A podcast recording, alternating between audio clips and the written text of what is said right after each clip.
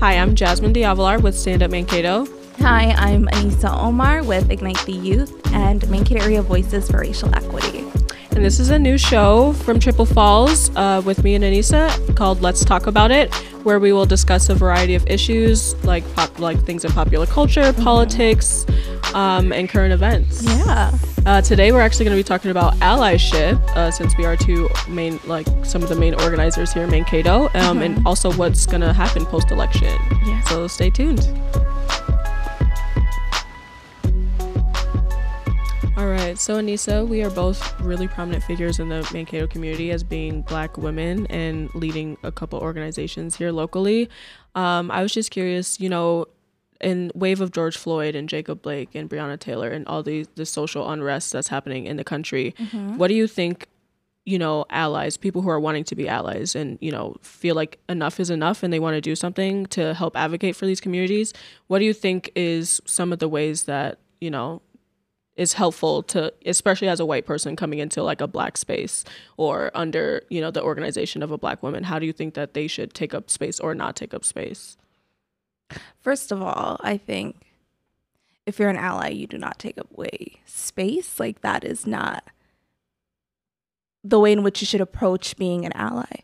But i also struggle with what allyship is or what it means. Mm-hmm. um because to me it's it's you trying to give me a little bit of your privilege to assist the many barriers I face in life, which can be a good thing, but the way in which it's framed most times, especially mainstream, it's like a white individual stepping in to help black and brown individuals or assist them by giving up some of their privilege. I, I have trouble with that because we're still going around the basic reason as to why we need to address whiteness mm-hmm. um, and as to why we kind of allow individuals to escape that form of accountability i'd say i it's it's I, I don't want you to give me a little bit of your privilege i want you to continuously work on dismantling whiteness therefore right. we would dismantle white supremacy right um, and that's how i consider allyship. Allyship is not coming up to one protest with some cute little signs. Allyship is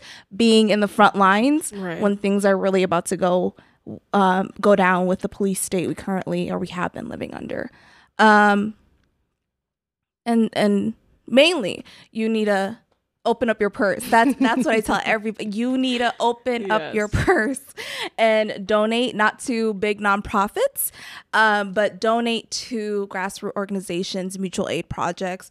Honestly, donate to individuals you see that are houseless on the street. Like it's exactly. it, I've the way I've seen people treat individuals that are homeless. Like, mm-hmm. oh, I can't mm-hmm. give them a twenty dollar bill because we don't know what they're gonna do with it. It's it that that in itself is exactly and yeah i think part of allyship too recently is just like a form of making themselves feel good mm. that they're doing mm. something yeah. to like advocate even though what they think is advocating might be detrimental to the movement and you know not only redistributing your wealth is one of the most important things that you can do as an ally you need to also allocate those funds to organizations that actually use that money and that's actually going to go towards making the movement better and work better mm-hmm. uh, so you know, donating to the Black Lives Matter page, that's not even run by black people anymore, you know, and being aware of yeah. where to donate, a mm-hmm. lot of the mm-hmm. times it's going to be the mutual aid. It's because we, the community people, the local people, are the ones that are actually making stuff happen on the ground and especially on the front lines yeah. like it, with george floyd in minneapolis mm-hmm. my friends were the ones that were out there on the front lines my friends were the one that were medic aides and yeah. you know buying all these resources for mm-hmm. everyone and redistributing the wealth i was taking money money from you know local friends here in mankato and driving supplies up to the cities and i like that's the work that I do because that is what I have to do because that is my community that is struggling right now. And like for allies to, you know, try to come in and say like what can I do? What can I do?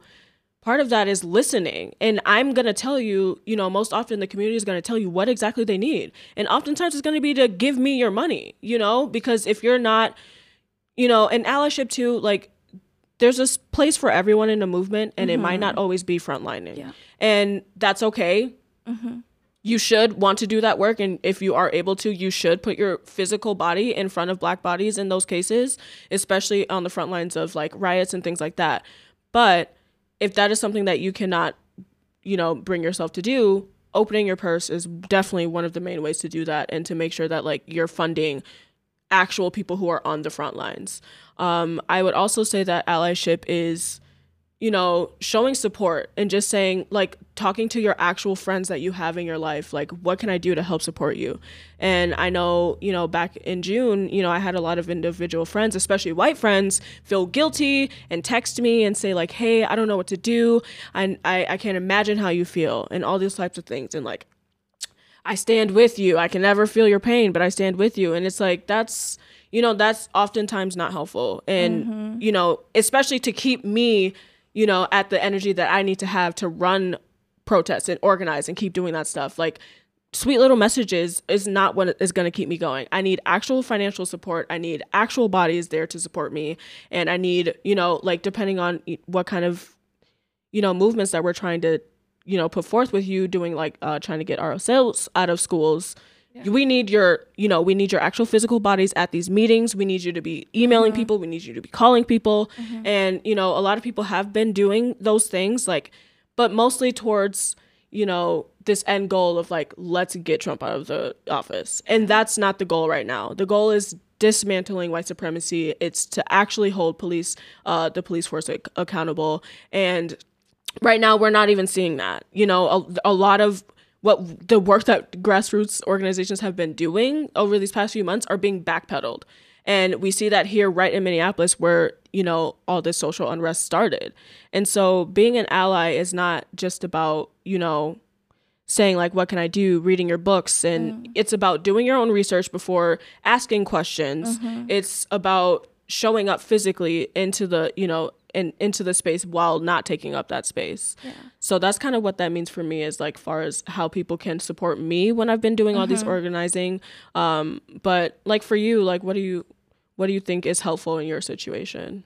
Honestly, it's it's the showing up part, mm-hmm. but I would mm-hmm. also like to touch on what you stated earlier. It's it's the young individuals that are on the front lines that need that support mm-hmm. financially.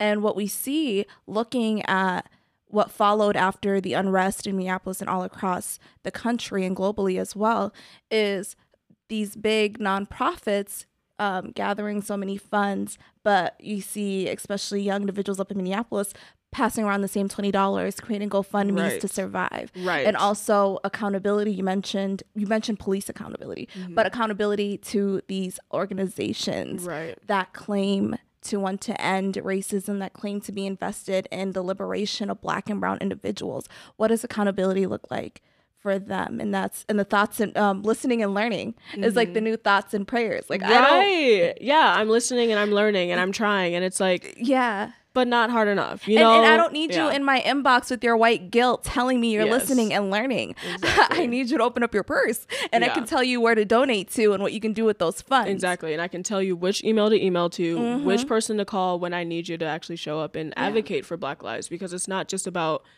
you know, so many of it too. And I've also experienced some friends like or people feeling the new allyship mm. fatigue girl. Girl. You you you went to three protests that you're and tired? now you're tired. Take a seat. Like with with the george floyd protest here in mankato we were out there every single day. Mm-hmm. and when i wasn't there i had people that supported me that could continue on without me. And that was you know a good example of being an ally is mm-hmm. like you know not taking up the space but being able to you know con- you know keep the momentum going with the movement but like to hear some people say like, "Oh, I don't feel like going," or "I don't feel like going to the bridge tonight," and I'm like. Mm. You think I feel like going to the bridge tonight? like I put myself yep. in danger every day that I go there. Mm-hmm. I'm fearful of my life because I know that, you know, since you know everything that we've been doing here in Mankato, people know, mm-hmm. and they mm-hmm. know that we meet on the bridge, yeah. and they know what I look like because my face has been everywhere and it has been the face of the movement, and I know that I can be targeted. Yeah, and it's not even targeted by community members it's being targeted by police and surveilled by police. Exactly. When you carry things that go directly against their being mm-hmm. and questioning their authority and their power and the way in which they utilize that, right. that puts you in harm's way. Exactly. So it's it's the community members that you have to protect yourself from, but it's also protecting yourself from the state or state entities such as police in a small town right. that is majority white. Yeah, and they'll try to control like where we do our protests, mm-hmm. what path to take uh, I'm not gonna stand on the sidewalk. I am going to march the streets, and I'm gonna make my voice heard. And you're not we we, like, we taking up sidewalks. What what are we protesting? yeah, like what is that's the point me of that? personally. Yeah. That's how I I imagine. I uh, yeah, that's what I'm not understanding. But also, uh, sidetrack a bit. Like allyship is not weaponizing black voices against black bodies because I see that a lot on um, social media when they when I see white individuals saying, "Oh, you're not going to vote." To other black individuals who are choosing not to participate in the electoral pro- process, who are choosing to disengage from the electoral process because they no longer feel as though that is a path to liberation. Right. It's saying, oh, well, LeBron James and Barack Obama and all these other black leaders who, you know, deserve to be dragged for right right reasons. I'm Yes. sorry, they do. Yes. Uh, um, on how they maintain capitalism, on how they maintain patriarchy, on how they maintain sexism, and how Mm-hmm. they are invested because they are profiting off of anti-blackness in all of its forms. But that's gonna that that can be another conversation. but weaponizing that, like, how dare you? I, I see white individuals attacking black organizers or just black individuals on Twitter who are saying, "How dare you not vote?" Like this is this is. or do you why, not care about or black and brown individuals? Mm, right? Or why we don't like Joe Biden or Kamala or whatever her name Kamala. is, Kamala Harris.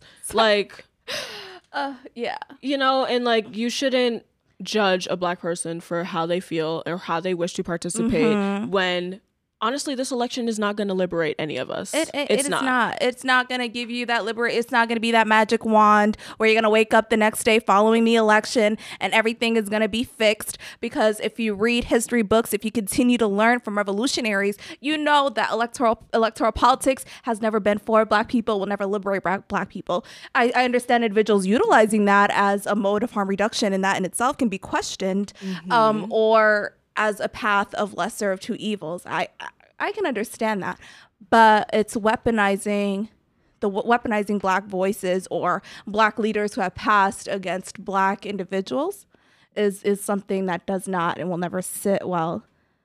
And it's sit not well that black me. people don't participate in voting. We do. We are there like every step of the way Like, our voting is tried wrong to be suppressed. like you're really coming at me. You should come at the The white individual, the 51% of white women that voted for Trump. That, those Mm-hmm. Yeah. are the people you should be talking and texting to. And you know, whether we participate in the election or not, like I feel like, especially with this election, following even if Biden wins, that I feel like even more so we have way more work to do Mm-hmm. Oh. to hold them accountable because there's Oh, just they're not, not, they're, white people are not going to be out here as they are No. currently. They are going to think everything. Well, I I can't paint everything with a broad brush, but I will. Most white individuals are going to think are, go, are going to be like, okay, well, we accomplished that, Mm-hmm. but it's it's. Changing faces of systems that have been here forever is not going to liberate. It's not going to change. It's not going to bring about equality. It is not going to bring about equity. And so, understanding that and understanding that how are we going to organize against these entities or uh, against these very beings? Because I see individuals being dragged now for mm-hmm. calling out the track record of both Joe Biden, of both Kamala Harris. It- it's it's if we can't hold them accountable and they haven't even went into office yet how are we going to hold them accountable once they they Yeah. are in office? And an organizer up in atlanta stated very eloquently that accountability takes three c's. It takes commitment it takes mm-hmm. consent from both parties and also takes community i am not in community with kamala harris. I am I not sure in community with joe biden. I do not have access to them. They have access to weapons of mass destruction. They can do they can send someone right now to do as they please with me you know? I how do you hold individuals like that if they are elected into office accountable? And and how come we are being attacked right now for stating their track records? Is, is- is that not a part of accountability? And even further um, going back to what you said police accountability. Like what- Kamala- ooh but also what we've seen locally with organizations with organizations removing individuals for calling policing out right. is something if, if you're invested and you say you want police accountability right. and then you're removing the very individuals who are working to hold them accountable and calling them out it, it's the cognitive dissonance. It's it's really that for me with a lot of black individuals Yes. i see with a lot of individuals right now that are trying to lead this movement it's Mm-hmm. it's it's the policing that's so ingrained in their minds that they have to control individuals and the way in which they think Or let's But- just talk about the fact that, you know, two of one of the like few black radicalists in Mankato have been pushed out of many conversations about the community policing and But- but I mean, we you know, we can talk about it. But, you know, like going back to just like the election and everything, Mm-hmm. it's like, you know, we should be happy that a black woman is going to be a vice pres- president. All like all skin folk are not kin folk Mm-hmm. and Kamala Harris is responsible for a lot of black men being incarcerated. Uh, excuse me. So we need to keep them accountable. And like, yeah. she's responsible from removing students um, from kids away from their parents with the truancy stuff that she did with school Yup. she is responsible for locking up black men for marijuana charges and then going on radio laughing about how she herself participated in that very act as she was growing up. Mm-hmm. She is also has perpetrated gender vi- gendered violence by placing transgendered women into men's prison. And if we cannot label that for what it is you are not asking for accountability. You are asking for silent fans and silent support to go vote. And and it's it's it's not saying that us stating these facts are us choosing to ignore everything Donald Trump has done. That's not what it's saying, but it's saying we can't hold these true truths that Donald Trump, as it is right now, horrible. Right. But I'm saying our condition, our material conditions will not change or will change very little under a Joe Biden and Kamala Harris presidency because what she's shown us as a senator, what he's shown us as a senator and vice president is that individuals are continue are going to continue to be um they're going to be backtrack. We're going to face the same violence that we see, the same violence we see from the police, same violence we see from the state. It's it's not going to change. Joe Biden himself said that he would like to invest more in local police. Girl, he So, you know, like they are not for liberation. they're but- for capitalism. Therefore, Yeah. those big corporations that have have them bought up continue to have them bought, bought out. And it's it's when do we as black individuals say seeing black faces in high places is not something that we are going to aspire to anymore. No. It's it's how do we say that one black individual is is representative of an entire black And that's community. the same thing with tokenizing black women. Yes. Like we can definitely talk about that as well because like just to have Kamala Harris as a face to just show off like oh we have a black woman therefore you should be happy right and it's like no she is probably going to do more damage because she mm-hmm. actually those two are involved in a lot of the policy making that has you know disproportionately affected black people. And it's like i i think we're even in more like i would say more we're gonna have more like pushback mm-hmm. in a biden and harris presidency than trump. And I think that pushback is going to come from black organizers and black and brown organizers that see this. I think a lot of white liberals are going to tap out tap of out. Mm-hmm. this work once they achieve their ends, which is Biden and Kamala being elected. so if you're trying to be an ally you're gonna have to do more work than that honey this election ain't it Dismantle this is a whiteness. marathon Honestly, like, like we it- ain't even start yet it's it's it's yeah, it's Yeah. gonna go way beyond that. I'm sure. Now that we covered what allyship means and what happens next, regardless of who wins, um, do you mind letting them know where they can contact us so they can um, send us any questions or concerns they may have that we can answer here? Yeah, so our email is let's talk about it pod pod 20 at gmail.com. Uh, and yeah, you could definitely uh, like ask any questions or offer any uh, you know, and Or also what kind of yeah topics like what do you want us to talk about? Um, we obviously can talk about a lot. Yeah, and we can go all on day and long. on. but you know, I think it's important to hear from Black women, especially Black women that are involved in this movement right now. And so, what questions do you have for you know people like us? Mm-hmm. Um, respectfully. But- Respectful. and we'll see you next time.